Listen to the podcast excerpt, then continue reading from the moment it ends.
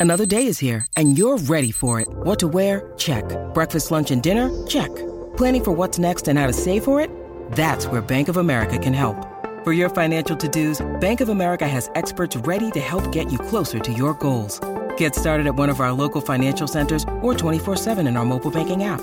Find a location near you at bankofamerica.com slash talk to us. What would you like the power to do? Mobile banking requires downloading the app and is only available for select devices. Message and data rates may apply. Bank of America and a member FDIC. When you need mealtime inspiration, it's worth shopping Kroger, where you'll find over 30,000 mouthwatering choices that excite your inner foodie. And no matter what tasty choice you make, you'll enjoy our everyday low prices, plus extra ways to save, like digital coupons worth over $600 each week. You can also save up to $1 off per gallon at the pump with fuel points. More savings and more inspiring flavors make shopping Kroger worth it every time. Kroger, fresh for everyone. Fuel restrictions apply. The density of the fog clouded not only our vision, but our minds.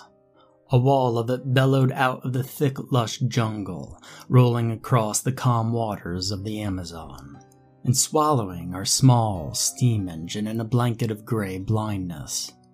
I stood towards the bow, my hands in my pockets, tapping my fingers against one of my many pencils as I stared out into the gray. The fog carried a coldness to it, something that I found strange during the dry season of such a harsh climate. I did not belong in such a place, neither did the majority of my companions. I hailed from New York, traveling to the far reaches of the known world in search of a legend, something that may or may not even exist. It was nothing but a fool's dream. But in a moment of reflection, I realized how foolish I was. If only the legend were a lie. The captain of our vessel, an older German named von Gluck, stated, I can't see past my hand, traveler. I'll have to slow the engines. I turned, nodding to him. The other two companions stood next to him, trying to squint and see our way out of the fog. I knew one of their names Parker. He hailed from a small village in one of the old territories and somehow ended up working for a German steamboat captain. He didn't strike me as intelligent, but the captain seemed to care for him. The other, a native that von Gluck picked up a few miles down the river. Didn't speak English, German, French, or any known tongue to me, and I didn't care to know him. We continued our travels, pushing the steam engine through the density of the gray. I dug into my pocket, removing one of my pencils, but with it came a small ivory husk. It was a strange, rod shaped piece that I discovered in my late uncle's study. Small etchings of waves, skulls, and other oddities ran up all sides of the small ornament, and I studied it for a moment, realizing how strange and precious it was. I quickly placed it back in my pocket. I chased a strange dream a dream of a man that I barely knew, yet became so fascinated by.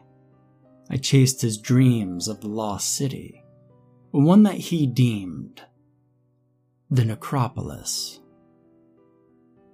My uncle was an educated man. He studied lost cities, ancient civilizations, and even taught at many prestigious universities discussing such matters.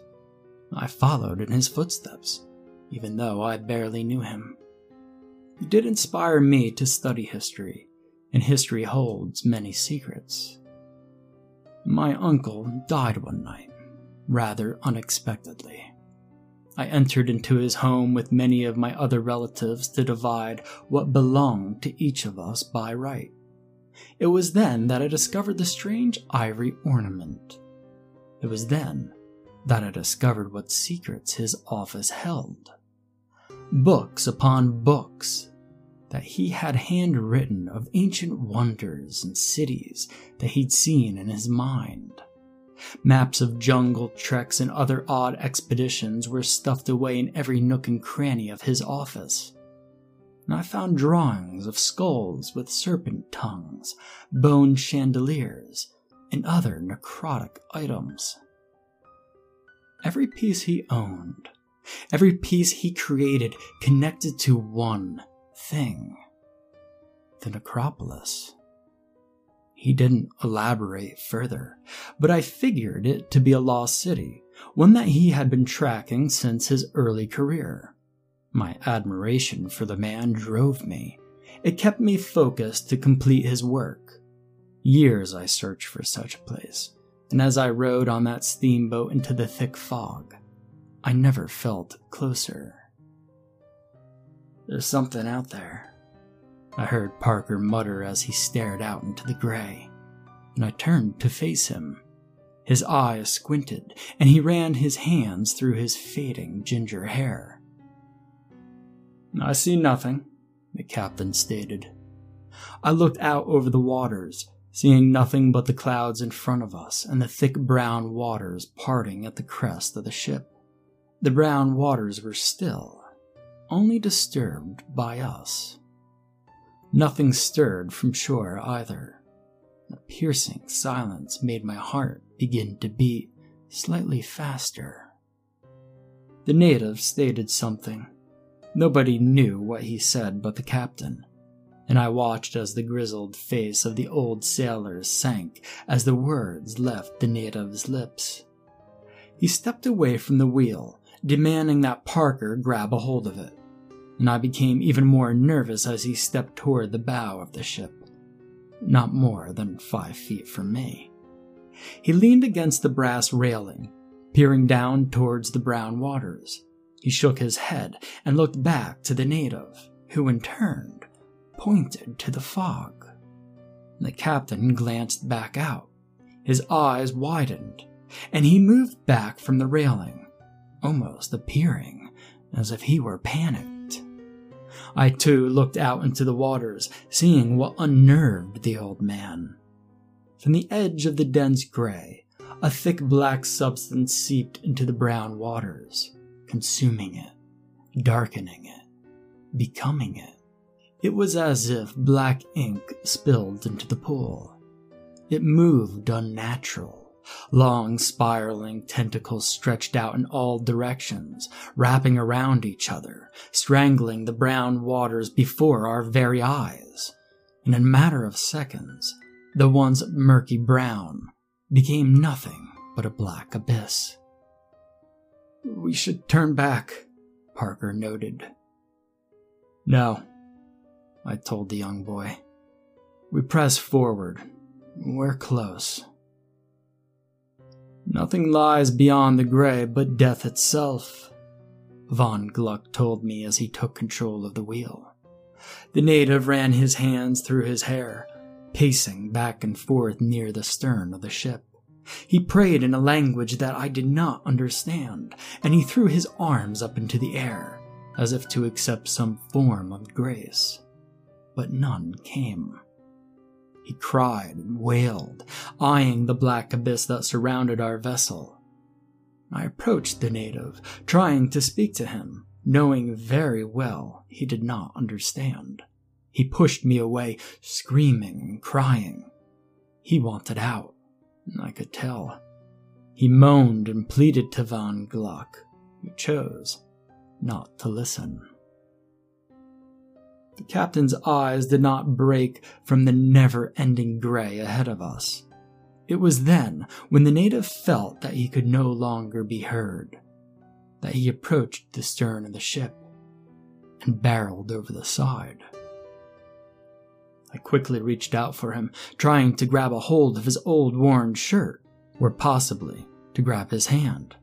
Yet, as soon as the man hit the black swelling waters, he vanished.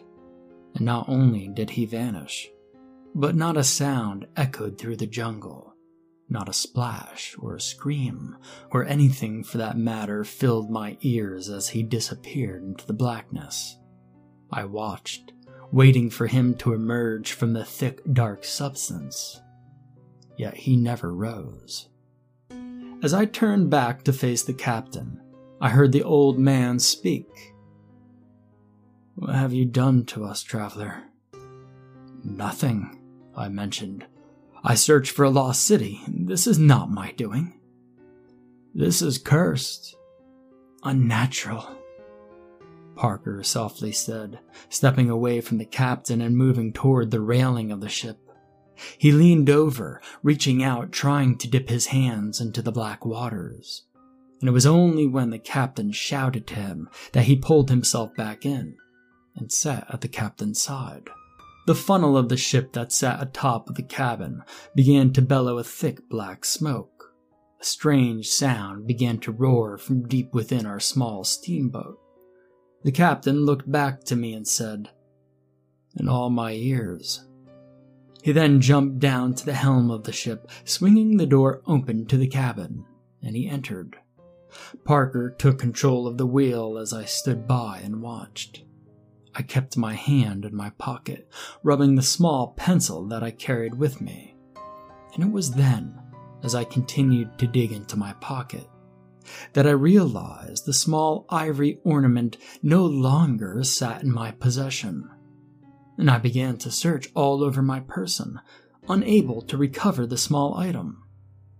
Only when the door to the cabin opened and the captain reemerged did I snap out of my search. She's in bad shape, but we can fix it. Captain? Parker shouted, pointing out over the horizon. The captain and I moved toward the bow of the hull, and we watched as the fog began to lighten, peeling away as if it were a blanket being ripped away in the dark. The sun had set some time ago, and only the darkness of night and the twinkling of distant stars pierced the gray veil. Then, as if the fog parted for us. I could see it. An isle sat amongst the black water in the distance. A rocky shore, filled with boulders of obsidian and iron, greeted us not far from our location. And atop it sat a structure that I'd never seen before in the entirety of my life or since. A tall, wide black pyramid made from obsidian loomed over the rocky shore. Tall it was, and it glowed with the pale light of the half moon, and the structure was black as the void of the celestial sphere, consuming all light of the distant stars. I could not see a single brick laid into the foundation of such a mighty structure. It appeared to be made of the shimmering black glass material, all from one piece. And a feat that I knew could not be true. What is that? The captain asked himself, and Parker asked, Should I turn us around, sir? Press onward, I told him. The captain eyed me, and I could see the disgust and anger with me. He said something in German, something I couldn't understand, and he knew it. And I nodded and told him, That's it. I think. I think that's what I'm searching for. And what are you searching for? The captain asked. I stared at him, trying to find the courage to tell him. Not once did I explain that we searched for a legend, a myth of a city that may not even exist. Yet, the tall black pyramid, a style only seen in faraway sands, drew my attention. I could not break my gaze from such a structure. It grew even larger the closer we gained. Should I turn her around, sir? Parker asked again. And I spoke to the captain, my eyes not breaking the immaculate black structure I paid you very handsomely to take me to my destination. We press onward. You will regret this, traveler, he said. Many men I have met who wished to press into the unknown never returned. Look at that structure, Captain, I said, still staring at the growing obsidian pyramid We are already in the unknown. Von Gluck stepped away from me, heading back to the cabin. He looked to Parker at the helm and said, Onward. I quickly removed my pencil from my pocket along with a small sketching pad that I carried with me. I began to draw the image of the pyramid just as I saw it. I stared in awe of such a structure. I drew as fast as I possibly could, trying to capture everything as it came to me. And the boat moved slower the closer we got. The fog broke away from the ship altogether. Further, we went out into the black waters. The shores no longer seemed to be around us, they were hidden somewhere in the dark night.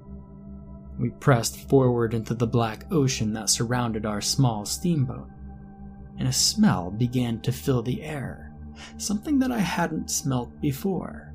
It filled my nostrils with a sour, pungent, rancid air. And I coughed widely tucking my sketching back into my wool jacket. That is death. Never smelt it before, traveler, asked the captain as he took his place back at the helm. And I didn't respond. Soon, the steamboat anchored near the rocky shores of the isle.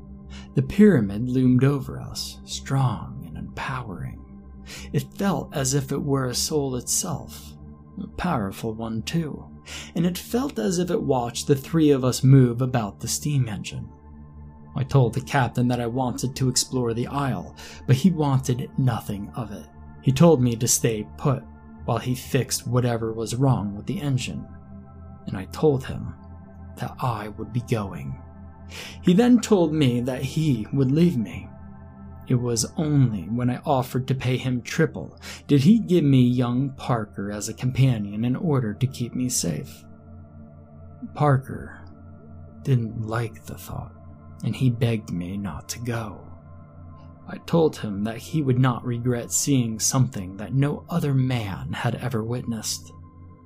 It would be eye opening. It would be the greatest thing he'd ever see. Yet he didn't care. He begged to stay on the boat, and I refused to allow that. I did not want to venture forth alone. Parker and myself waded through the low tide, making our way into the small strand. The sand appeared volcanic by nature, a thick black substance that did not really hold the same texture as the sand covering the beach. I grabbed a handful of it and placed it into my pocket. I could see in the distance a jungle, thick and lush like those we had seen before the black waters and the dense fog. Above it, though, the black pyramid loomed, calling to my soul to come forth and see it. I stood on the shore for a moment, staring up into the black structure as the stars overhead faded and only the half moon glowed. Parker noted how unnatural that was, and yet I did not care. I pressed forward, becoming swallowed by the shadows of the jungle.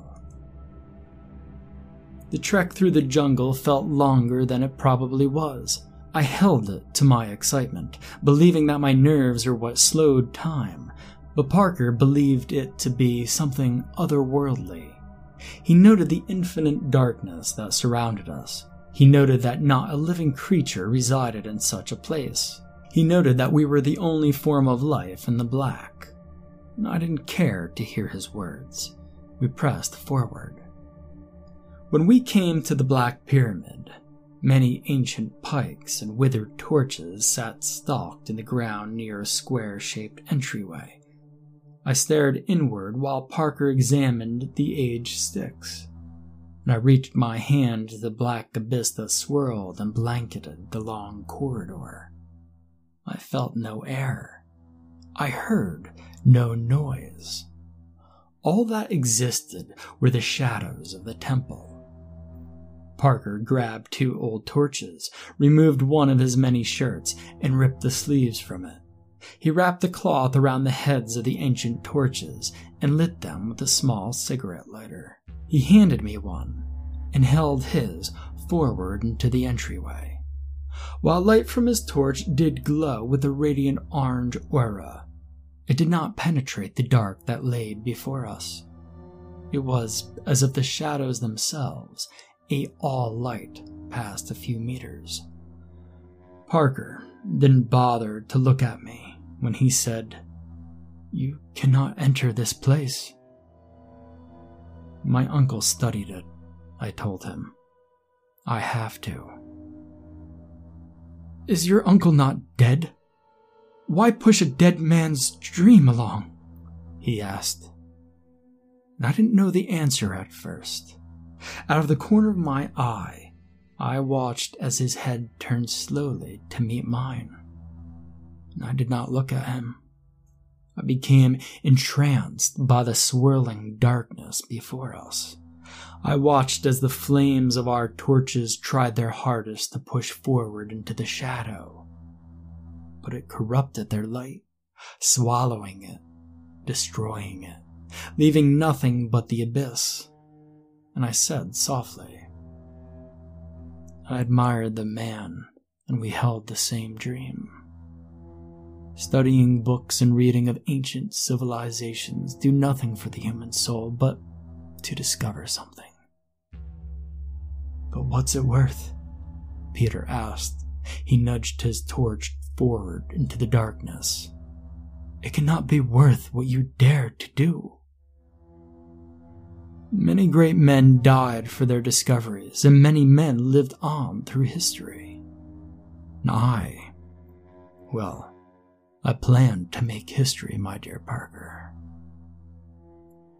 With that, I straightened my jacket, held my torch out in front of me, and entered the swelling black. As the two of us marched down the long, dark corridor, I examined everything we came across, which wasn't much. The walls, black as the exterior, were not made of the same obsidian type material. They were old stones, as if made from sand, withering away on the lost isle. I ran my hands across them, watching as the dark stones crumbled with the slightest touch of my fingers. The innards of the building decayed rapidly, from what I could tell, but the exterior looked immaculate, strong, as if it were more powerful than time itself. The lights of our torches dwindled, becoming small, as if they were suffocating the further we went. The once roaring bright light soon only held the power of a small matchbook. Not that it mattered, for the wall of darkness before us only peeled away once we stepped on its long, flowing cloak. It became a game to us, of sorts. I paid no attention to how far we went, but rather how to make the shadows disappear. I watched as Parker ran his hands along the walls of the corridor as we walked. Flakes of dust and sand flew from the stones of the foundation, falling to the dusty floor of the corridor. I became flustered. Don't touch anything. Uh, sorry, Parker said. I'm nervous. There's no need to be. I feel that we are getting closer. In that moment, Parker stopped, and I too halted, wondering what he was on about. Everything fell silent, all but the scratching of Parker's boots on the dusty stone floors with each panicked turn he made. Traveler? He began. Do you hear that? And I listened, taking in everything. But there was nothing to be heard except the soft buzzing of silence, and I shook my head. No, nothing. I hear it. You swear that you cannot. Parker waved his torch back and forth. The shadows and the light swirled across his face as if they danced as old friends, spinning across the pale ballroom. His eyes were wide, nervous, and panicking. The flames of the torches were trapped in his pupils as he stared me down. I hear nothing. I pressed. Voices, he whispered. You hear no voices. Only ours. Listen, he shouted, startling me. Listen carefully. and I did. Yet, I heard nothing. Come now, Parker. Tis nothing but your nerves. I grabbed the young man's forearm and dragged him a few steps before letting go. He followed me deeper into the tunnel, nervous, and the sounds of his whimpers carried back towards the entryway. We walked for what felt like miles before we came to the end of the great corridor. It ended with another wide entryway and led into a massive grand chamber, one of which I hadn't even heard of in any form of history text. Its walls were tall, massive, extending upward, as if they led to the top of the pyramid itself. The same withering stones made the majority of the walls, but long streaks of obsidian wrapped around the room, breaking the stone pattern and creating a strange swirling design that extended from the ceiling.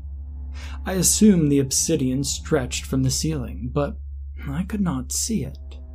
The darkness that blocked our vision no longer stood before us, but instead hung above our heads, blackening how high the room extended.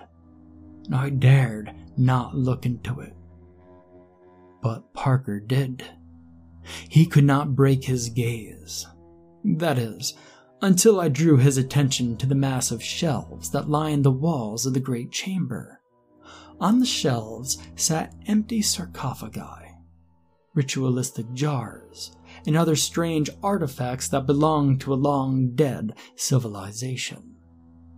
They were unlike anything I'd seen before, and the motifs used were not of birds, jaguars, or other creatures from the surrounding jungles of the Amazon.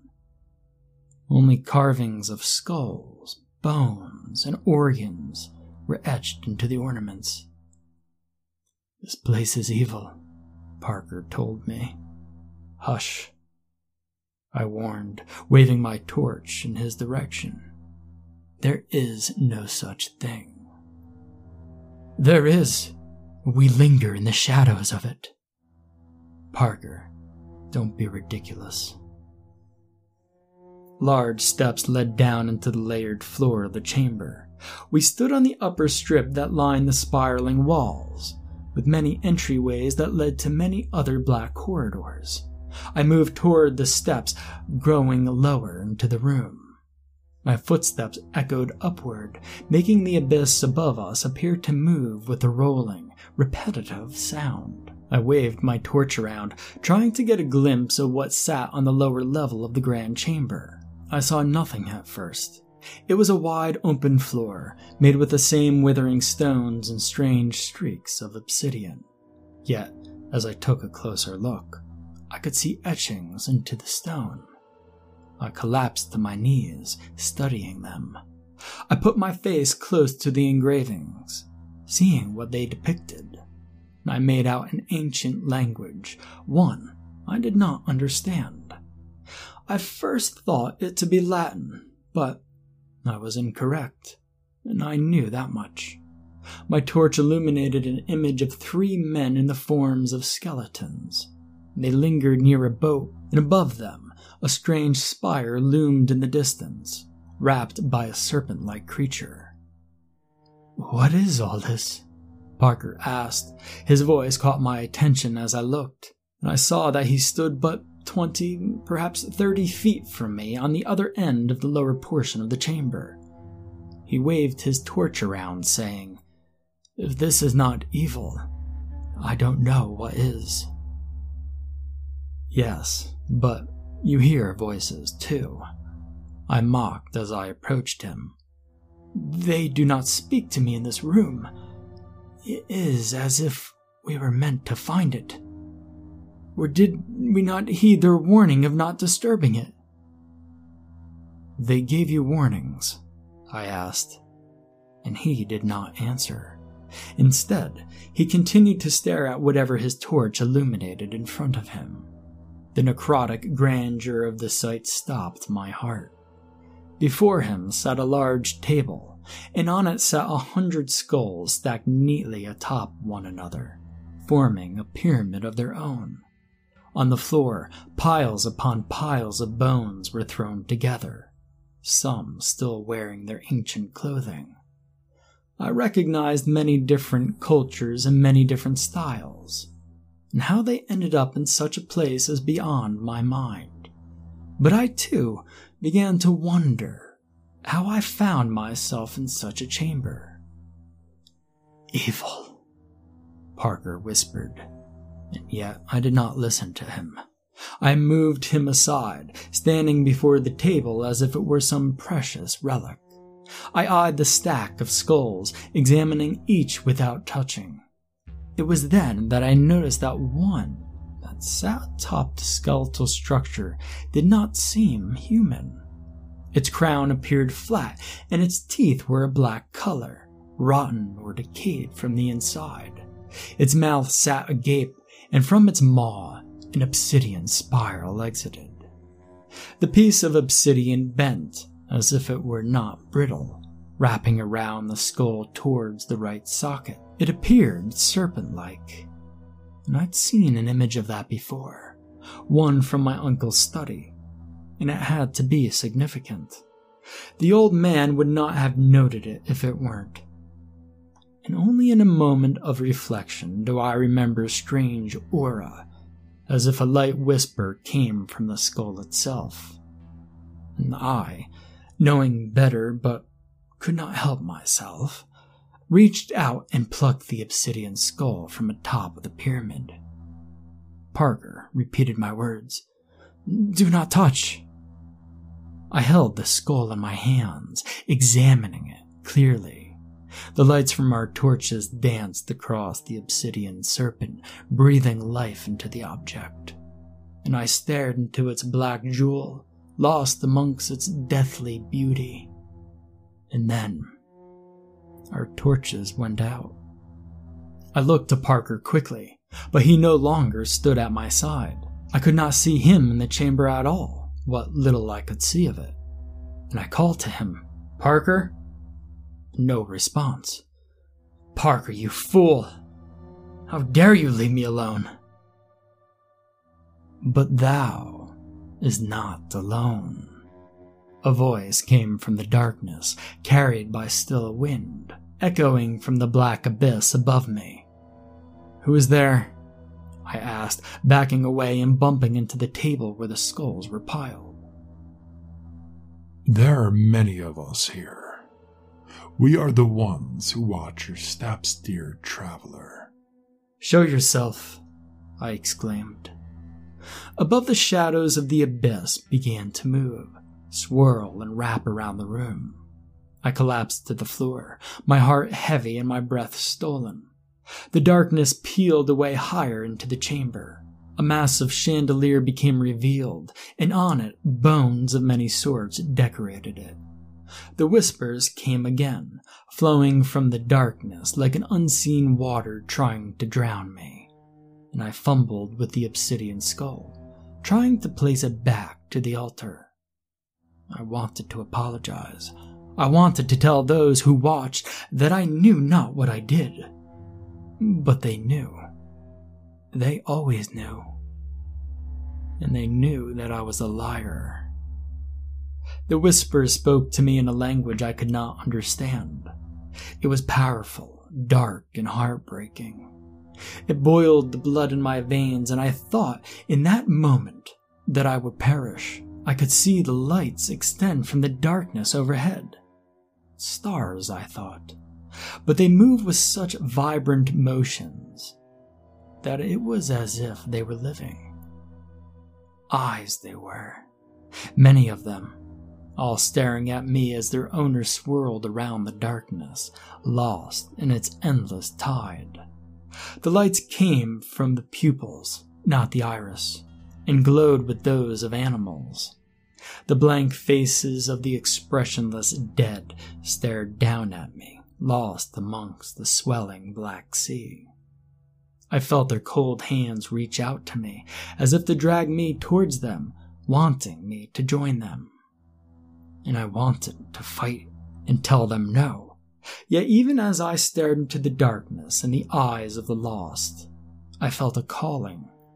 I felt that I wanted to be there, among them, lost in the swells of time. That did not last, however.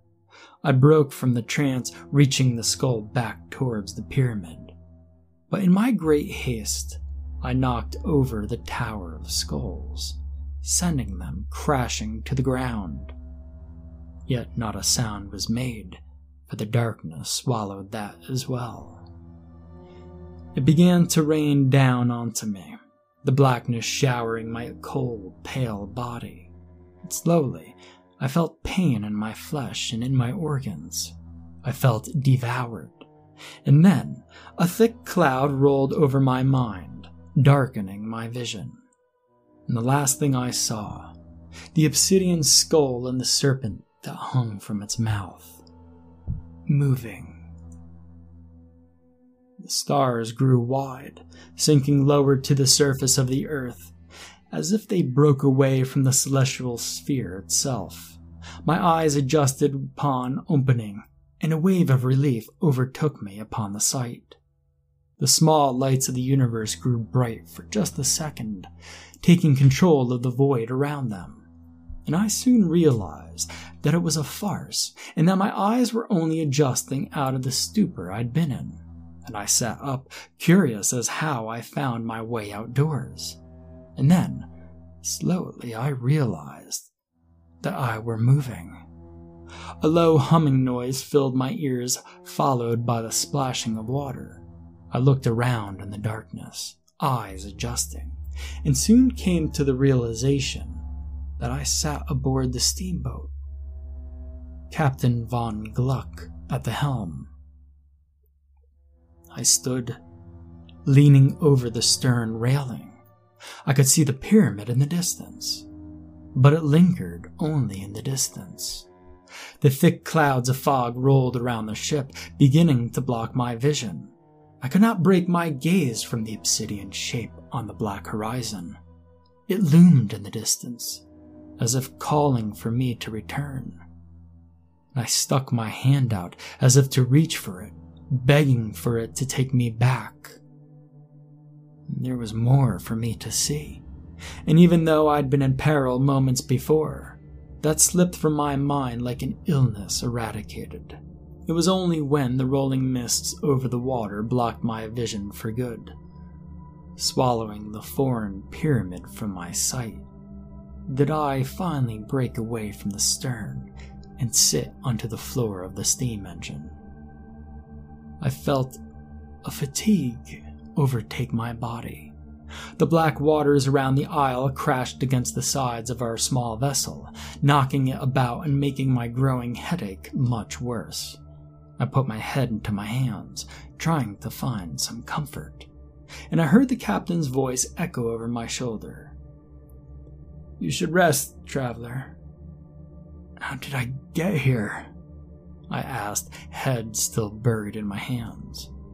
The captain stayed at the helm, ignoring my question. A pipe hung from his mouth, and if it weren't for the deep inhales of his smoke and the soft glow of the embers from the bowl, I'd never see the sheer terror in his face. The light orange illuminated the captain's eyes, highlighting the only emotion left within the German fear.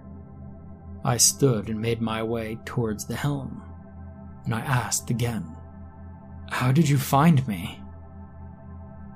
You did not return. I went looking, I found you, he said bluntly, not breaking his gaze from the dark waters ahead. And Parker? The captain broke from his long stare, shooting his eyes toward me for a fraction of a second before returning to what lay before us. He slightly shook his head as his lips pursed for a moment, wanting to speak, but all that came from the mouth of the captain was a dollop of pipe smoke. Was it in the pyramid? I asked. Is that where you found me? The captain nodded. Get some rest, traveler. But how am I alive? You sat atop an altar, mind lost and dumb your eyes were as black as the night sky. Your words made little sense. I carried you back. That's all, the captain said. I nodded, moving away from the helm and taking my place back towards the stern. Slowly, the black waters lightened, and the black peeled away like venom drawn from a wound. Soon, the strands of darkness vacated, and the murky brown waters returned. My mind felt light, as did my heart, and I felt a sever from my soul in a moment, causing me to spin. I became a tree without its roots, and I stumbled back onto the floor of the steamboat. Rest, said the captain. Rest. And so I did. Miles down the river, we docked in a small fishing village. The captain parted, begging me to stay with the ship. Yet I could not. I dared not be alone. I watched as he disappeared to fetch his supplies for our return journey, and then broke away from the steam powered boat. My legs felt wobbly on ground. Sea legs, I believe they called it. And I stumbled, trying to find my balance. Once I did, I quickly dispersed amongst the locals, trying to find any that spoke English. I knew that I looked like a madman, a blanket draped over my shoulders, and my eyes were as crazed as my mind. I grabbed a hold of many arms, begging anyone who would listen for answers. And I only found one who could understand me an old woman. The woman, an elder of the small village, eyed me as if I were some broken man. She spoke my language well, and I thanked God for that for I did not feel alone in such a dark time. And the elder asked, What is it, traveler? Why so gloom? I saw it, I told her. I saw the Black Pyramid. The what? she questioned, grabbing my forearm and lowering me into the chair near a small hut. The Black Pyramid, uh, upriver. You know it, you've seen it, yes? I know nothing of what you speak, she said, standing over me with an unmatched authority. Have you been upriver? I asked. It's there, it's ancient, you know this.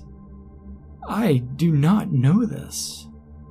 I dug into my jacket, removing the sketch that I made upon our approach. I unfolded the parchment quickly, laying it out onto the small wooden table before me.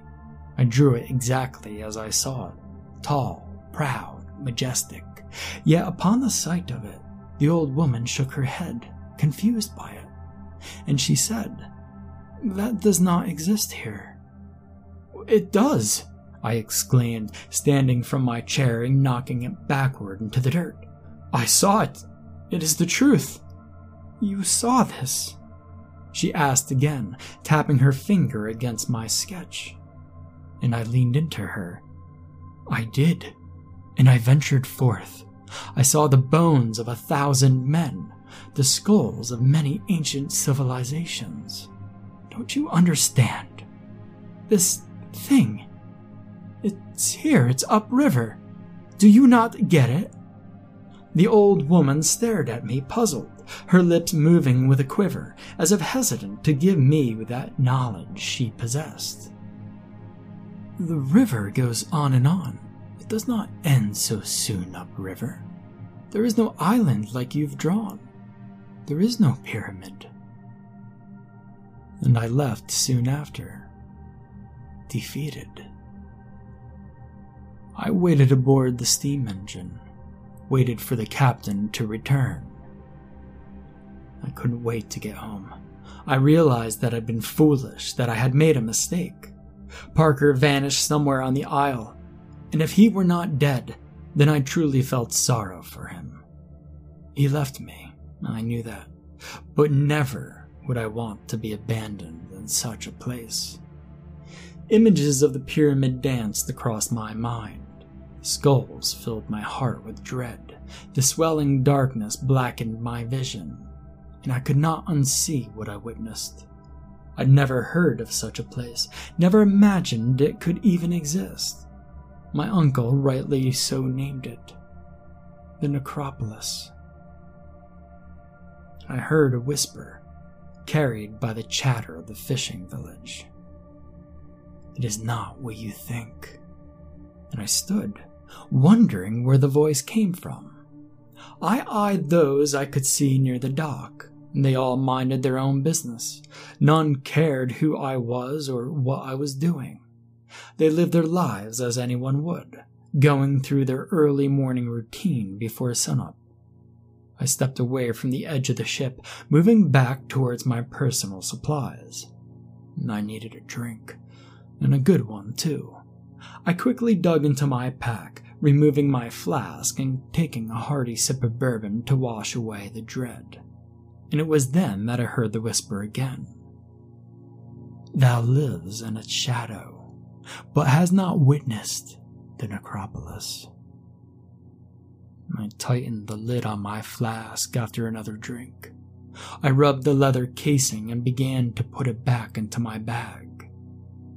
And that is when I saw it the obsidian skull. I dared not touch it, but it was there, tucked away in my pack. I did not remember taking it with me, but I did not remember anything after my vision blackened. I stood, backing away from it. The skull called to me, begging me to take it, yet I could not. No, I dared not. Yet a rush of greed overtook me again, and I knew just what to do with such an object. I turned my back to it, ignoring it for the time being. It was then that I saw the captain returning.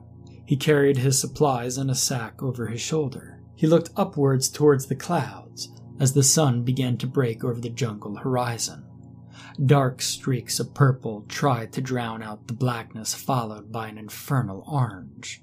But soon, nothing of the night remained, and early morning lighting washed over us, cleaning our souls from what horrors we witnessed. I knew better, though. I knew that the night would return, as it always did. Upon my return home, I kept the obsidian skull tucked away in a safety deposit box. I dared not keep it in my small apartment. The need to touch it became too great. The need to see what delightful visions it offered became too tempting, and it beckoned me the whole trip home without having to say a word. The captain did not care to hear my tales of inside the pyramid, and he did not even say goodbye when he left me at the last port on the river. He just stared at me, smoking his pipe. His eyes lost the thoughts I could only imagine, and that was the last I saw of him. I tried my damnedest to get an interview with every curator in the city of New York for weeks. Only one returned with a reply. His letter was so elegant, so beautifully written that I felt that the man who penned it would certainly listen to my tale. He had to understand, for there were still poets left in the world, and I had such an epic to explain. Before our meeting, I took the skull from my safety deposit box. I wrapped it with three layers of cloth as to avoid touching it, even by mistake. And at home, my mind healed, and I felt sanity return. But upon taking the skull yet again, I felt a haunt of dread weigh my heart and mind. I placed the skull in a satchel locking it with a small padlock. I did not want it to speak to me, and I wanted to give myself as much trouble if I were so tempted to touch it. I took a carriage to the museum, which lay not far from the city limits. I loved the landscapes around the area, and as a child I would venture forth into the wilderness with many of my friends. We'd grow so fond of the forest and the life that came with it, but as I looked at the forests in the distance, all I could see was the decay.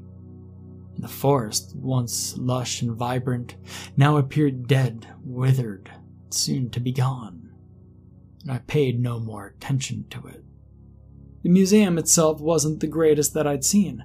In fact, it was more forgettable than any museum I'd ever stepped foot in. There were plenty of exhibits. Most were pictures of artifacts or ancient cities, and I found this peculiar. Then, I found it enraging. This was not a real museum. This was not a place worthy of such an artifact. I'd found a lost city, and the only curator that wanted to speak to me belonged to a strange museum. I had to settle down because it was the only opportunity that I had to get rid of the heavy weight of the skull. The curator's appearance was forgettable. He stood no more than five foot five. A thin pencil mustache hung above his lips. His hair glistened under the dim lights overhead, greased and slicked back, and a deep brown in color. His clothes were cheap, but were designed to look more expensive. I walked at his side as we moved throughout the small museum, eyeing each of the exhibits, as if I needed to be impressed. I told my story to the curator, Mr. Shield, and he listened. His gaunt face sat expressionless as I described my adventure in great detail. I explained the piles of skulls, the obsidian walls, and the exterior of the pyramid. I explained some of the carvings I found in the floors. All of this, Shield heard, but seemed completely unimpressed. I must have sounded desperate when I removed the sketch that I made at the bow of the ship, waving it in his face and telling him that it existed. Oh, you are a great artist, Shield said, but you are no historian. I speak the truth, friend, I informed. This place exists, and I have seen it. But what of the small ornament that you took with you? Your uncle's, you said. What happened to that? Well, I'm afraid I lost it. No historian loses a piece of such value, if it were real. I think you have a nice story. Best send it off for publication in a fiction serial, Shield said, tucking his arms behind his back. He led me around a fake chariot designed to look Roman. It sat in front of a painted backdrop of a mountain range, and I could see elephants on the horizon. It is truth, I said, slapping the sketch to his chest. He stopped. His eyes danced over mine, studying me. Shield spoke quickly. I'm sorry, but I hate to tell you, the Amazon does not just stop as you described. It does not just open into some black ocean. There's no possibility that the humans could build a pyramid out of. Uh, what did you describe?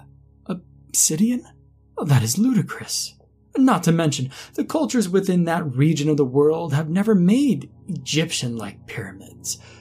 Their religious temples are radically different. I'm aware. That is the point I am trying to tell you.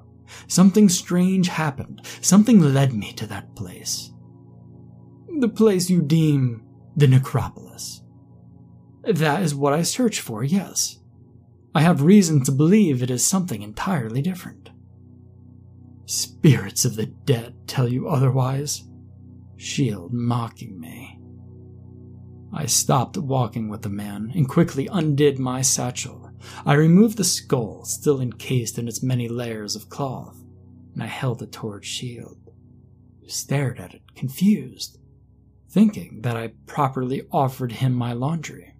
What is it? he asked, raising a brow. I nodded, urging him to take it. Do not touch it, and I warn you, it is what I've spoken of. The obsidian skull? And I gave a quick nod. He grabbed the pile of my cloth by both hands. His arms struggled for a moment as if he did not expect the weight. He lifted the layers with his right hand, keeping the skull resting atop the cloth in his left. And upon seeing it, his eyes grew wide, as if some sort of truth found its way into his thick skull. He rubbed his mustache with his right index finger, muttering something to himself as he stared at it. Obsidian, you say? He asked me, not breaking his gaze from the skull. And I replied, Strange, is it not? Oh, indeed. Well, do you believe me? The curator could not break his gaze from such an item. He continued to mutter under his breath, as if he'd been placed in some sort of trance by the skull. I too suffered from that, but being parted from the thing, I wanted nothing to do with it any longer. It had to go. It belonged in a museum, albeit a better one than Shield's. I will need to keep this skull for a few days, the curator said. I approached, lifting the cloth and placing it back over the skull. Shield's face became snarled, as if I had interrupted some deep conversation that he'd been having. His fuming eyes looked me over, but quickly rested and his face straightened. He said, Would that be all right with you? Well, where would you keep it? I asked, and the curator's eyes appeared confused. And I clarified, Do not be left alone with it. He chuckled, deepening his voice to sound otherworldly. Is there some mysticism left in the world. If what I tell you about the skull is true, then yes. You don't believe it, but being left alone with that skull will make you understand. Trust me, friend, you do not want to believe. I've seen the Black Pyramid. I've climbed its steps. I disturbed its artifacts. And I left more lost than ever before. I tell you, I found something. Heed my warning. He scoffed. I'll keep it here in the museum. We have a nice safe in the back. I just want to make sure this is real, is all. I'll be having Dr. Gibson come by this week. Check to make sure everything is here, legitimate, even though your story may not be. I agreed, annoyed with the man, but he was the only one that would speak to me on the matter. He mocked me, fine. He didn't believe me. That hurt my pride. Still, he would see that I told the truth, and that would be sweeter than any prize. Someone other than a lost man and a foreign boat captain would know the truth, even with the skull in Shield's possession. I felt as if it lingered somewhere in my small apartment. I couldn't hear the voices. I gave small praises for that. But I still felt as if that endless whirlpool of shadows lingered above me. I felt as if the glowing pupils of the dead watched, staring at me, questioning me. Yet their voices fell on deaf ears. I laid awake, staring upward into the darkness of my apartment, knowing I was alone, but feeling something just beyond the veil of my reality. Each time I closed my eyes, trying to get some sleep, I could see it. The pyramid. It was so clear in my mind, a vivid painting made from the finest strokes of realism. I felt the cold winds of night, the black stars in the water. Often, I would sit up in a cold sweat trying to erase such a thing. All I wanted was to be rid of it, those terrible memories. And I felt so comfortable before I entered that grand chamber. I stared at that temple with such amazement, with such wonder and after lying in my bed and wishing for only peace, did I feel the weight of my error. Only then did I feel the dread of such a place. I felt an urge, a strange one, as if I were being shown something that I needed to share. I crawled from my bunk, dressed myself, and quickly lit a small candle. I set it on my desk near the materials that I collected from my late uncle. I began to work. I drew everything once again. Felt my hand possessed, as if it were not something of mine, but rather guided by the whispers that I could not hear. It moved wildly, covering much of the page with what appeared like random lines and scribbles. I did this many times. I continued to draw, throwing a completed page to the floor, then beginning the next. They appeared like nothing to me and they would have to anyone who witnessed it. My mind felt fogged by that same grayness that blinded us on the steamboat. Yet I continued, drawing all the images that passed through my mind. It wasn't until hours passed that I realized the severity of my illness. I stood from my desk, looking to the images that I'd drawn. I'd thrown most of them to the floor during my spout. Somehow, though, well, somehow, they were arranged in a fashion that I could not imagine, as if the unseen dead in their whispers laid them out for me. Covering the entirety of the floor of my office, each piece lined next to one another like some sort of dark, yet simple puzzle. I ran my hand through my hair, nervous of what I stared into. It was the approach to the temple black water, black skies, and the black pyramid in all its glory. Above it, a swirling, twisted abyss in the sky.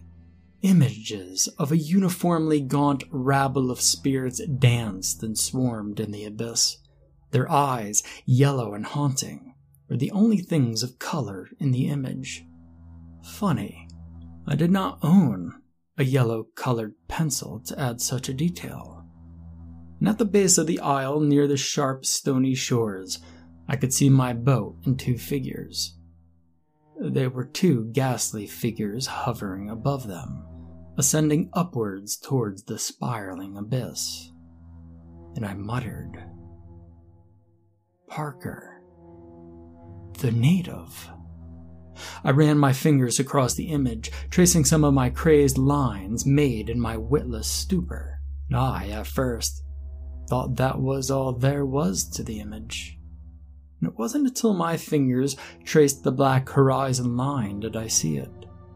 In the distance, somehow, I drew something that I'd not seen before. One great spire, surrounded by smaller ones, drawn small, almost unnoticeable, extended a few centimeters from the horizon.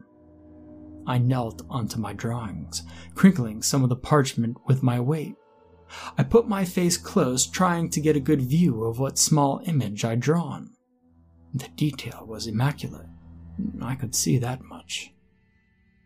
It was as if it was inhuman. The details of such small objects were so clear upon closer inspection. The spires, something I'd not seen, were lined as if they were part of some great city and I could see, just beneath them, small images of what appeared to be roofs of some kind. It was a city. A city just beyond the horizon, with spires made of skulls and bones, ivory and obsidian. And then, just as the image came so clear, and just as I felt that maybe I had seen something like that on the horizon, it faded from my sketch. It blurred as if the lead of the pencil were smudged by a finger. And I screamed out, No! Yet it was too late. Suddenly, as if it were erased by an unseen force, the image of the spires disappeared before my very eyes. The lines that once defined them blurred, disappearing into the dark horizon that I'd drawn, becoming nothing more than a mere mirage in the distance and I stood, backing away from the image towards my office door. I wanted away, I felt insane. I reached for the candle, ready to return to bed, hoping that I'd purge whatever necrotic poison filled my mind. Just as I grabbed the only light in the room, the image of the pyramid faded away from the parchment Everything that I'd drawn, so detailed, so hauntingly beautiful, became nothing but a mess of lines and scribbles. I set the candle back down, nervous about what I'd witnessed. And then, in that moment of feeling so alone, so lost, and so haunted, the flame went out.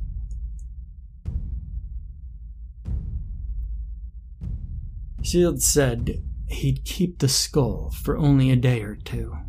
Yet as the week went by, I never heard from him. I often poked around his museum, begging any of the other employees for information about the skull or about the curator. I always received the same type of responses they hadn't seen him, or that he hadn't been to work since the day of our interview. And after about a week's time, I was able to persuade a young, aspiring employee to give me Shield's information in exchange for a few dollars. And I felt that the man cheated me, and I wanted to confront him. I hoped he hadn't skipped town with the skull, but I felt deep within my bones that to be unlikely. And I felt something sinister in the air. Shield lived in a rather lavish neighborhood on the outskirts of town. His home, a beautiful white wooden structure, radiated in the sunlight. Beams of golden light reflected off the windows of the second story, down towards the lush gardens that lined his doorway. His red brick walkway led me towards his wine colored door. I gave a few knocks, trying to draw the attention of the man who resided in such a nice home, yet nobody answered. I knocked again, this time with force and anger, and I shouted something with a hint of frustration about him cheating me. Still no response. I stepped down from his porch, placing my hands in my pocket and realizing that I'd been, in fact, duped. He ran off with my prize and probably hawked it at another museum, one where he had higher contacts than I. Slowly, though, I heard the lock of his front door peel back and the weight of the handle turn. The dark burgundy door creaked open slowly, only a few centimeters a second, revealing a dark entryway, one that I could not see into. I stared into the darkness, Yet I heard nothing. I saw nothing. And yet I felt it call to me, and I, against better judgment, obliged. Shield's home sat in an endless expanse of shadows. Not a shred of light pierced through the many windows of his home. In fact, upon closer inspection, I could see that he boarded up every window he wanted to be amongst the darkness. He wanted to be a part of it. I examined many of the downstairs living areas. There was nothing for me to see. Everything looked fine, and normal, as if it were the home of a person who went to bed. There was a smell, however, and I'd smelt it before.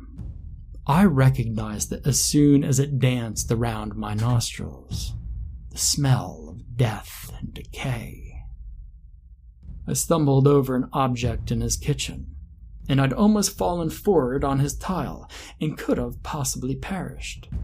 I knelt, realizing that it was a small red candle. I held it in my hand, examining it. It split in the middle from my weight, and other portions of it looked dented and aged. I quickly lit it to give myself some light, and I tried to find a holder. I soon realized that I had many to choose from. On his kitchen table, every candle holder in his house laid, and they were all empty, thrown into a pile. I quickly took a false silver holder, placing my lit candle into it. I felt something off, something wrong.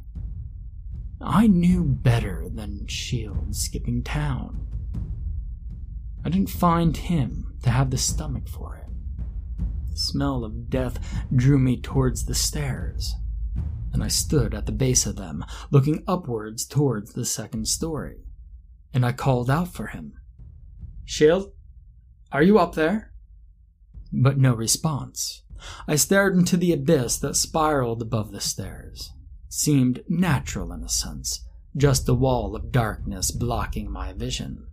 I could see only a bit past it, realizing that there was a hallway of sorts just at the top of the stairs. And I began to climb, still calling out to Shield, knowing better than to do so. Shield, just tell me what happened. And I called. Still, no response. As I made it to the top of the stairs, I held my candle out past my chest, illuminating the black corridor that laid before me. The candle became dim, as if it were beginning to smother. I withdrew, bringing it back close to my ribs.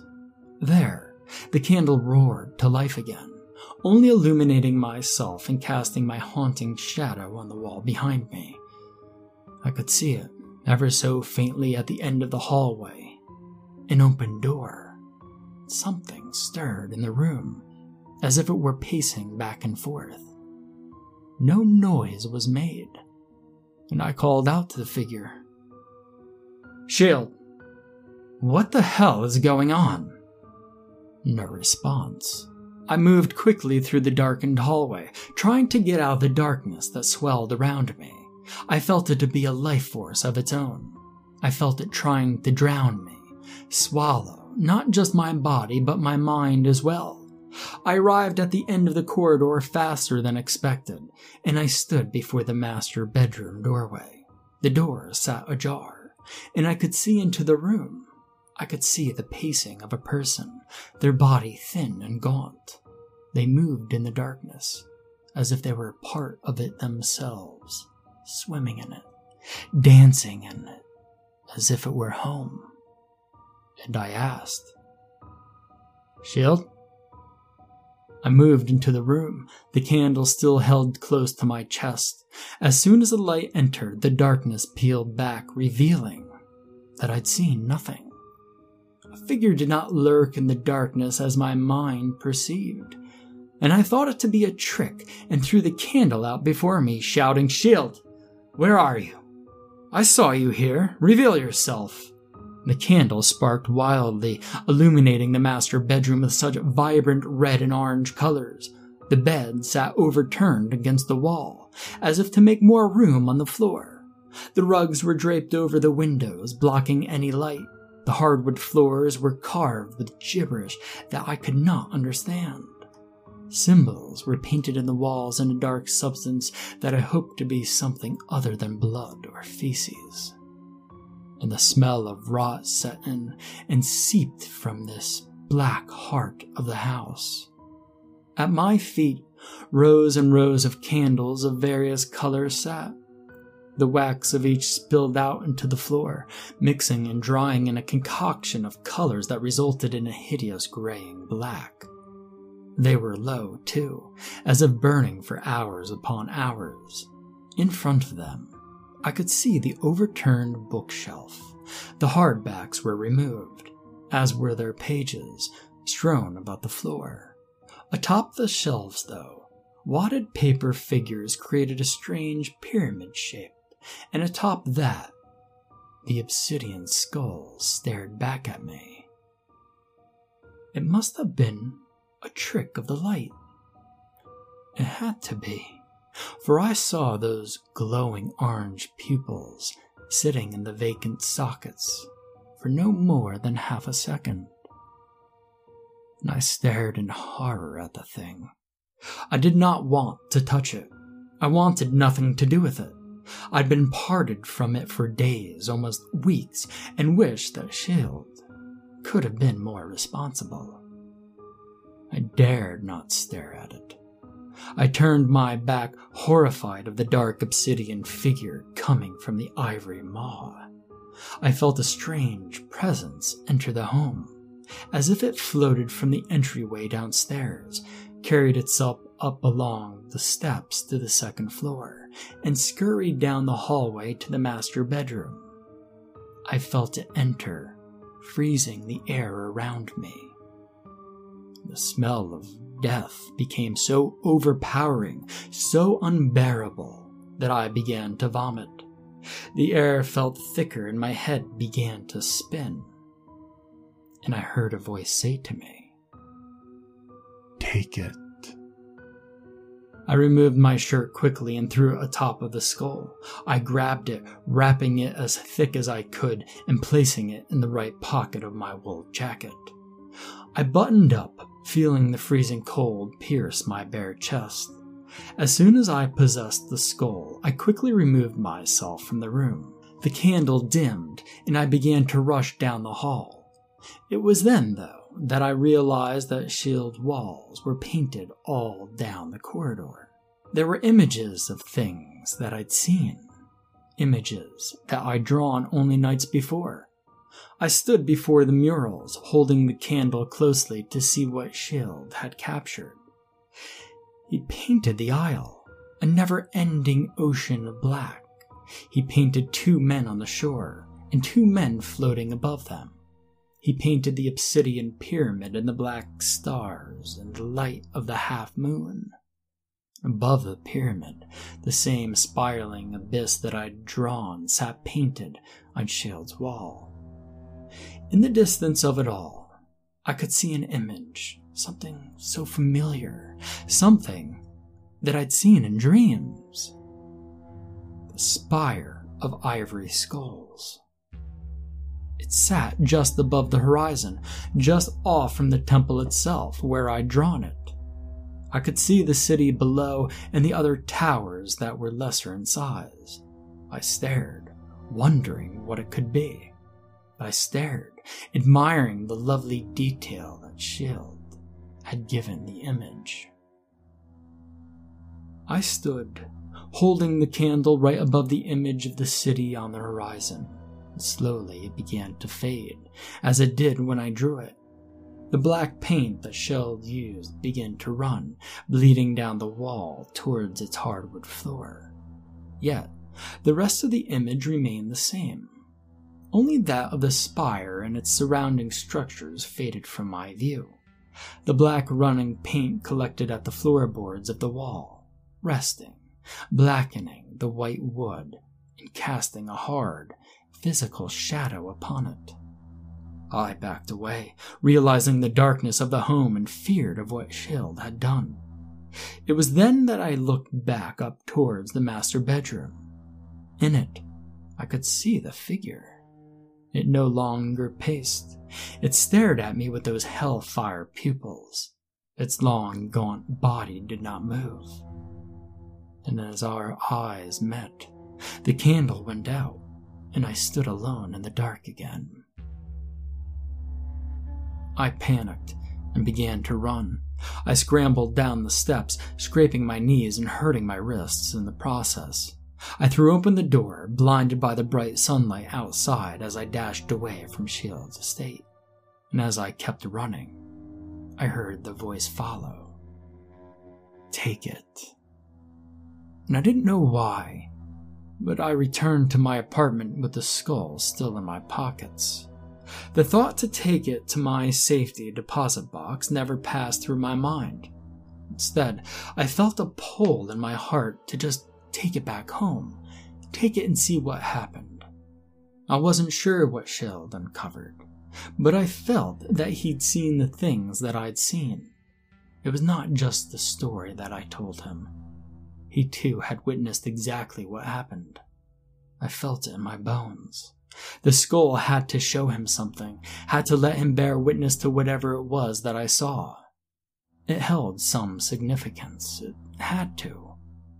I then began to think that he too saw the spire in his mind. He had to have seen a glimpse, for the detail at which he drew the mighty tower was far greater than mine, and I wondered what it was. But I felt it. I felt it in my bones, the flesh covered ivory, telling me that of which I already knew. The Black Pyramid was not the necropolis. Oh no. Whatever loomed in the distance on the horizon, whatever sat on the other end of the black ocean, that was the necropolis.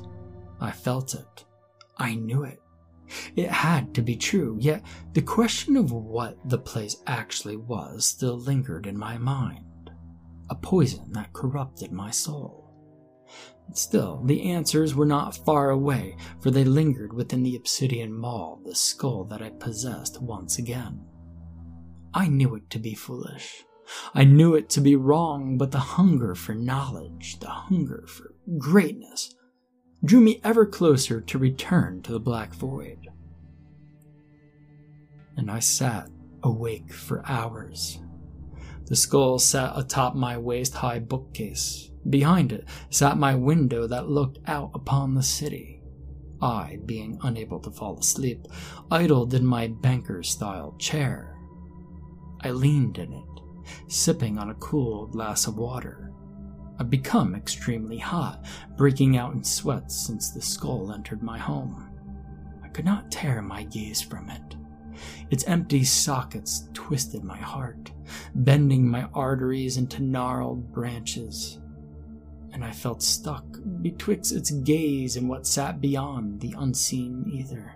I could hear it calling to me, begging for me to touch it, and I dared not. I wore a pair of thick gloves, unsure if that would stop my desire, but I hoped it would. As night rolled on, darkness crept into my apartment, blackening it. The shadows grew large and exaggerated. The only light that remained was a seven piece candlestick. All of its holders were filled, and the flames burned healthy. The glowing orange haze that radiated from each of the delicate flames filled the center of the room.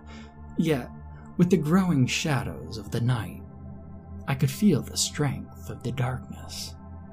I broke my gaze for just a second, just to look to my water glass. And it cracked in my hand, and the water, what little was left, sat frozen at the base. And I dropped it in panic, fearful of what was happening. And that is when I saw the serpent from the skull's gaping maw begin to move slightly. It wasn't a large coil or a rapid maneuver, just a small wiggle, almost as if it were a trick of the dim light made by the flames. Although, I knew better. As I stood from my chair, heart racing in my chest, I could see a low fog begin to pour from the sockets of the skull. The gray that I dared not see again began to seep onto the floor of my apartment, spreading out quickly. It smothered my candles with invisible fingers, pinching all but one flame out of existence. The skyline of the city darkened, and not a single light from any of the buildings could be seen. I felt alone, so alone, in such a massive sprawl. The window darkened, fading away, as if it not longer separated me from the outside world. The blackness, the abyss, the eternal darkness on the other side. I could see a figure approaching. It was tall, gaunt, decaying. Its eyes glowed with the light of a single flame as it walked on the air, carried by the darkness that covered the city. It rested its hand, long and thin, atop the flat crown of the skull. Its mouth moved, but nothing came from it. Instead, the vocals, hollow and rasp, carried out the gaping maw of the obsidian skull. And the figure said quickly, You did not heed your own words. I stammered, falling back into my chair. What? You warned me not to touch anything, yet you did. And I felt my heart stop. Parker? The figure, unrecognizable in the black abyss, stared at me with those empty eyes. He did not speak. Light from the candle bounced over the figure's bald, plain head, and nothing what I remembered of Parker remained. He was different. Parker, is that you? Why did you take it? If it was you, I would have you tell me. I shouted, standing from my chair. In that moment, I no longer felt afraid. That, however, quickly changed when several other figures appeared from the darkness. They stood in the corners of my apartment, lingered outside the open window, hovered and swirled in the endless black. Peter spoke again. This is what have become of me. I felt pain, such pain. Pain beyond the world of man. Pain because of you, traveler. I wanted to apologize to Parker. I did. Yet as I stared into the blank face, that empty, uniformed, hairless face of the dead, I could not recognize him. I could not understand. And I just asked, What happened to you? Beyond. What does that mean, Parker? What happened to you? Did you take Shield? Is that what happened? Did you die in that temple and you're cursed that poor old man? Is that it? And I started to become angry from the lack of answers. I heard a noise come from behind me. It was a bump in the darkness. I turned quickly, seeing a silhouette of another uniformed dead passing me by. It moved toward the open window, sliding out, walking on the darkness that blanketed the skyline. The dead placed its hand on the skull, moving Parker out of the way, blending him among the others that I could not tell apart. The new speaker said in a mangled, desolate voice, I saw what you spoke of, traveler. I saw the story that you told. It is real. The Black Pyramid is real. But it is not here. The key unlocked, but it is not here. Shield, I shouted, angered still. Tell me what you mean. I see it now, traveler. I see it in my eyes, burn beyond my lids for eternity. I've been there. I've lived there. I've died there. It's out there and just beyond. Just beyond, I question lies the necropolis. As the uniformed shield spoke, the endless ocean of shadows just beyond my window peeled away, revealing the black pyramid in the place of the once mighty city. My apartment view sat at the peak of the obsidian temple. The stars were empty, black holes in the ether. The half moon lit the far side of the pyramid, and in the distance, out beyond the black ocean, I could see it. I could see it with my own eyes. The thing that I searched for since the start of my long journey. I could see the tall spires of ivory. I could see the great towers and buildings. They were far off, distant, out of reach, yet their presence was enough to stop my heart. Slowly, the black pyramid began to sink within the dark waters, swallowed by the endless ocean that once protected it. As it did, the tall spire, the largest of them, began to loom in the distance. It became clear that the spire's foundation was that of a million skulls, stacked atop one another. The mortar that bound them together was thick and black. The spire towered over my open window, and the sound of nothing came with it. The pulsing silence was deafening. All I could hear was the rapid beating of my heart. The dead that watched did not flinch. They did not move. They just watched as I stared into the face of my broken dream. A dream that was not worth the torment. For I uncovered something lost, sure, but dreadful and awesomely terrifying. The dead peeled away from my window, swimming and dancing with the swirling darkness around the tower. They soon became blank faces with empty eyes staring back at me as they climbed the tall tower before me. Silence broke, and when I thought it was for the better, I could hear the screams of a million people carried through my ear canals. They were lost, stuck in a spiraling abyss that led to such a haunting sight. One of the dead called out over the screams. Do you see it now? Do you see our dream, our vision? Do you see what you searched for? Such fame, such fortune. Do you see it? And I collapsed to my knees as my apartment appeared to climb the never ending spire. Atop it, a large pointed tower sat. In it, nothing but a lone candle flame flickered as a greeting. And I stood out beyond the spire, seeing a forest and a bare grassland all laid in shadow. Above it all, something lurked within the darkness of the sky. Large wisps, belonging to some greater entity, curled and devoured the black stars that sat within the celestial sphere. I could see it, not clearly, but something lurked above, something lurked beyond. Such things you desired to see. Another dead spoke. Do you see them? You carry our gift to you. Now, You cannot be rid of us. You cannot be rid of our visions. You've seen what we've always known. I tried to say something. I struggled.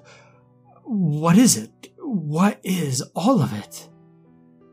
The necropolis. But what is it? What does it mean? I shouted. In due time, for there are secrets that we hold that the living cannot possess.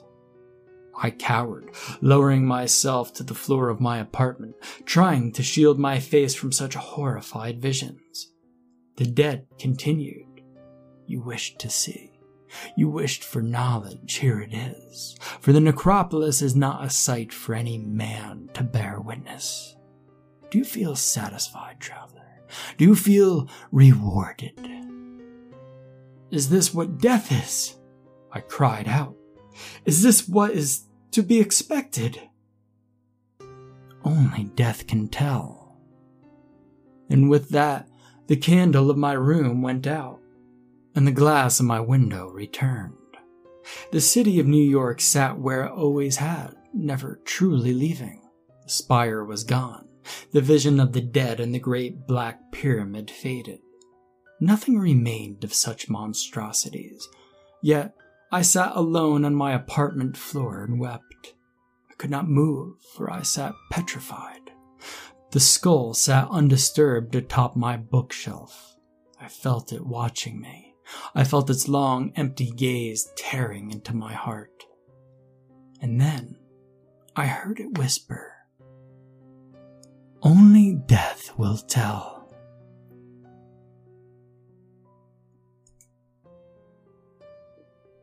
Many nights I tried to speak to the dead. Many nights they did not respond. I needed answers. I wanted more, even though my heart felt twisted by such evil corruption. I begged them to give me more, show me more, yet they stayed quiet. They dared not speak to me again, and I did not understand. I even held the skull in my bare hands, but the visions never came. I still felt them watching, though. I still felt their presence. They chose not to speak to me. Something that I found irritating. I tried to sketch everything that I'd seen. I drew the great spire, the monster in the abyss, and the black pyramid, but the pictures were never close to what I'd seen. They were always distorted. They never truly captured what I'd witnessed not like the sketch I did on the steamboat. It broke me, seeing something so vividly but being unable to show it. I knew that the only way for the images to break free of my mind would be to sketch, but I could not produce it from memory. I would have to see it physically again. With the dead not speaking to me, I had no other option but to return to the Amazon. I would have to find it again. I would have to see whatever that obsidian pyramid was. I would have to stand on top and stare into the distance. I would have to see the necropolis for myself. I didn't have much money. I hawked most of my possessions for what little money I could obtain, and I withdrew every bit I collected in my savings. It kept me afloat in the Amazon for a bit. Not much, though. Most of the boat captains wanted nothing to do with me. Von Gluck told them stories before he disappeared. And I wandered many fishing villages, asking anyone who would listen if they'd seen such a pyramid, and more often than not, I'd be laughed off. I felt foolish for returning, but for each night that I sat awake, sleep deprivation eating away at my sanity, I would stare into the empty sockets of the obsidian skull. I felt a connection to it. I felt it staring back, but it always stayed silent. After about two weeks in the jungle, no money left, and a hunger growing inside me, I began to worry that I made a foolish mistake. I felt better of it. I'd seen it all. I knew it existed. It became so bad that I began to shout at the skull, begging it to show me a sign. And I did this a few times in front of the locals who thought me crazy. If only they knew. If only they'd seen what I'd seen, they would understand it all. If only. It wasn't until one night that I sat awake, drawing sketches of the uniformed dead in the Black Pyramid, that I heard the skull speak to me. You cannot find it again, foolish traveler. I sat up, looking to the skull but seeing nothing beyond it. I held it in my hands, staring into the empty black sockets. The light of my candle danced across its ivory face, and I said quickly, Show me. That is all I ask, just show me. Thou was broken the last time, and I became angry. You did not give me answers. I need an answer. What is it all? Why do I feel it watching me, as if it is here, but not? Its shadow is long, traveler. Its shadow consumes those who see it. You do not have what it takes to see it again. Broken you will become. Show me! I demanded, and as I shouted, the wailing of the wind grew louder, mimicking the sounds of the screams I heard in my apartment weeks before. Visions of the interior of the Black Pyramid filled my mind, drowning out all other thought. I felt like I was back there, standing amongst the bones in the sarcophagi. I could see the dead lined in a row. Hundreds of them were there, and then in the middle of them all, the obsidian skull sat in the hands of one of them. Burning fires glowed within the sockets, and the obsidian serpent dangled from the maw, dancing about, writhing as if it were suffocating. You live in the shadow, for we all do, traveler. And I could not break my gaze from the dancing black serpent. The black stars. It slithered from the maw, breaking free, and coiled into the floor at the feet of the uniformed dead. The half moon. The serpent perked up, moving slowly toward my position as I looked into its deep ruby eyes.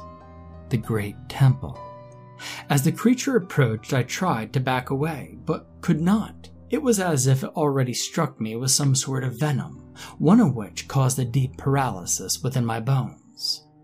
The necropolis. The serpent stopped at my feet, staring upward at me. Slowly, it coiled itself into a small ball like shape.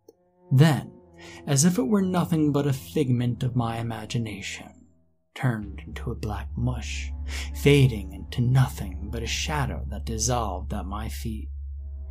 The shadows danced about my heels and rose, growing in size, swirling as if they were life force themselves. It blackened my vision, hiding the uniform dead behind its abysmal curtain. I could see only one thing in it a large hulking mass that lived in the darkness, breathed in the darkness, created the darkness. Its shape was strange, indescribable. It watched as its snake like arms devoured the black stars.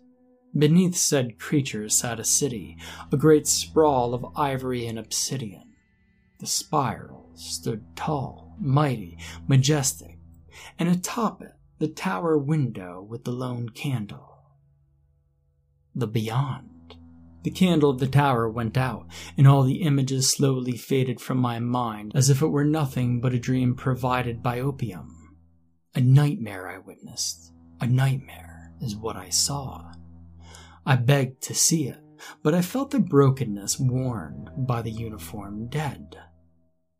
How I hated myself. I wanted more, demanded more, but as I received more, I threw it away, terrified by what it all meant. I wasted no time. The temptation was too great for me to try and stop. I left my hotel in the middle of the night. A full moon lit the darkened paths of the fishing village as I stumbled the streets in a drunken stupor. I went to the banks of the river. The darkness of the night shrouded everything in cold shadows. but I could see, just beyond the other side of the river, glowing eyes watching me. I held the skull in my hand, really wondering if it was all worth it. And I came to the conclusion that I'd been foolish. Always had been. And I raised my arm high into the air and threw the skull over my shoulder. And I tried to throw as far as I could, which made it to about the middle of the river. The skull plopped into the water, floating for half a second before the brown waters turned black, filling the skull with shadowy surf. It began to sink, and the images of the dead watching me became enveloped in the shadows of the night. And I stood watching, waiting for anything to happen. Nothing did. I heard no voices. I saw no more visions. I expected a weight to be lifted, but it never came. For I'd seen it all. I'd seen the pyramid, the necropolis, and the beyond. I'd seen things that no man should bear witness. As I turned my back to the river, I felt the skull pulling me back. I regretted throwing it away. I needed it back.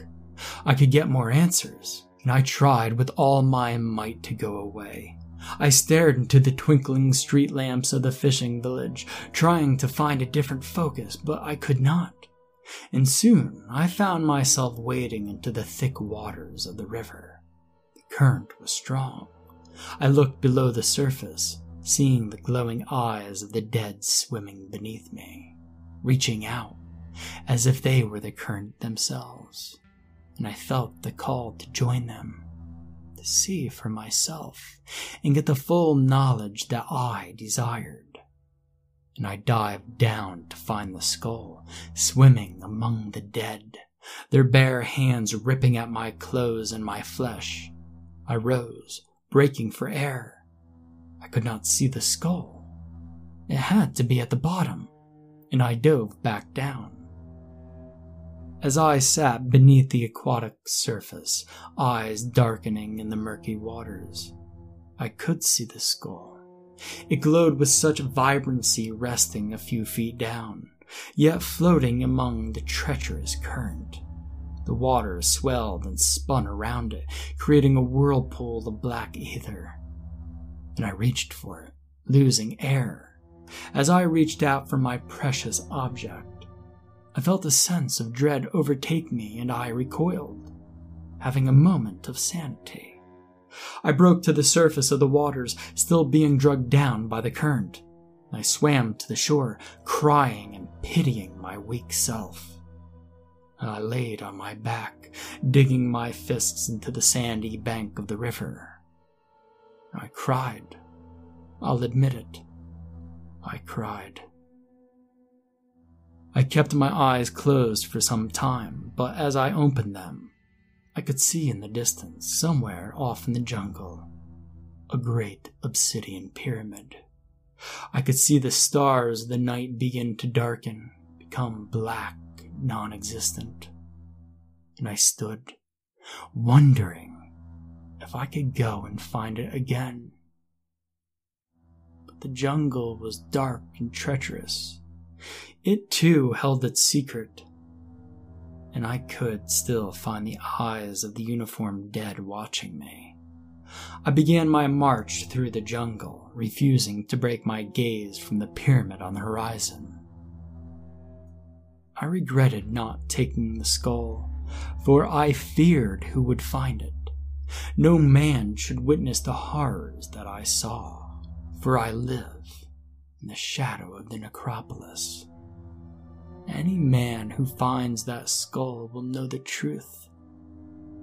And the truth is something so haunting, so terrifying, that they will not be able to comprehend. And I fear for whoever finds the skull, for they too live in its shadow. For we all do.